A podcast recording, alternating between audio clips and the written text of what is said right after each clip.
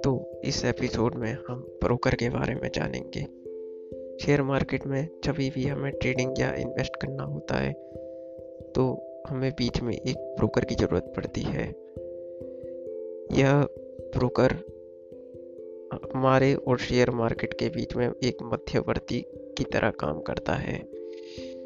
तो यह broker actual में आप इसे ऐसा नहीं समझ सकते कि नॉर्मल ब्रोकर की तरह यह कोई एक पर्सन होता है जो आपसे पैसा लेकर कहीं होल्ड लगाएगा, बल्कि यह ब्रोकर एक टाइप से ऑनलाइन सर्विसेज़ ही होती है, जो आपको ट्रेडिंग अकाउंट और डीमेट अकाउंट की सर्विसेज़ प्रोवाइड करते हैं। तो इसमें दो टाइप के ब्रोकर आते हैं।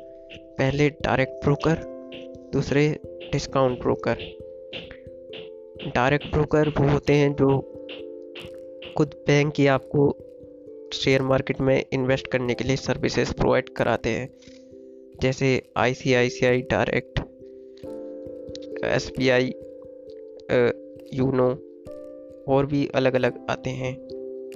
और डिस्काउंट ब्रोकर में आप कोई जैसे जीरोदा अप स्टॉक और भी कई सारे आते हैं जो आपको काफ़ी डिस्काउंटेड प्राइस में ब्रोकिंग की सर्विसेज़ प्रोवाइड कराते हैं, आपका पैसा शेयर मार्केट में लगवाते हैं।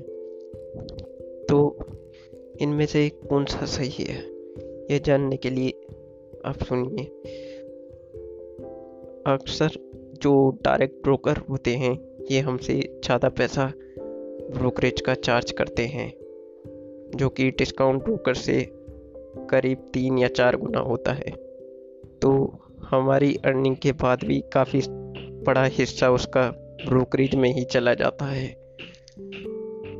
और डायरेक्ट ब्रोकर की सर्विसेज़ भी आजकल उतनी उन्नत नहीं रही। डिस्काउंट ब्रोकर बड़ी तेज़ी से टेक्नोलॉजी में काम कर रहे हैं।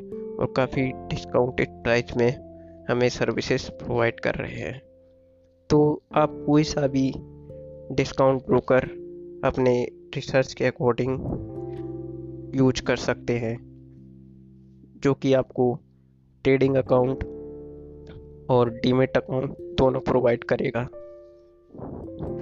यह आपकी चॉइस पे और आप किस तरीके का यूज़ करना चाहते हैं, उस पर डिपेंड करता है। धन्यवाद।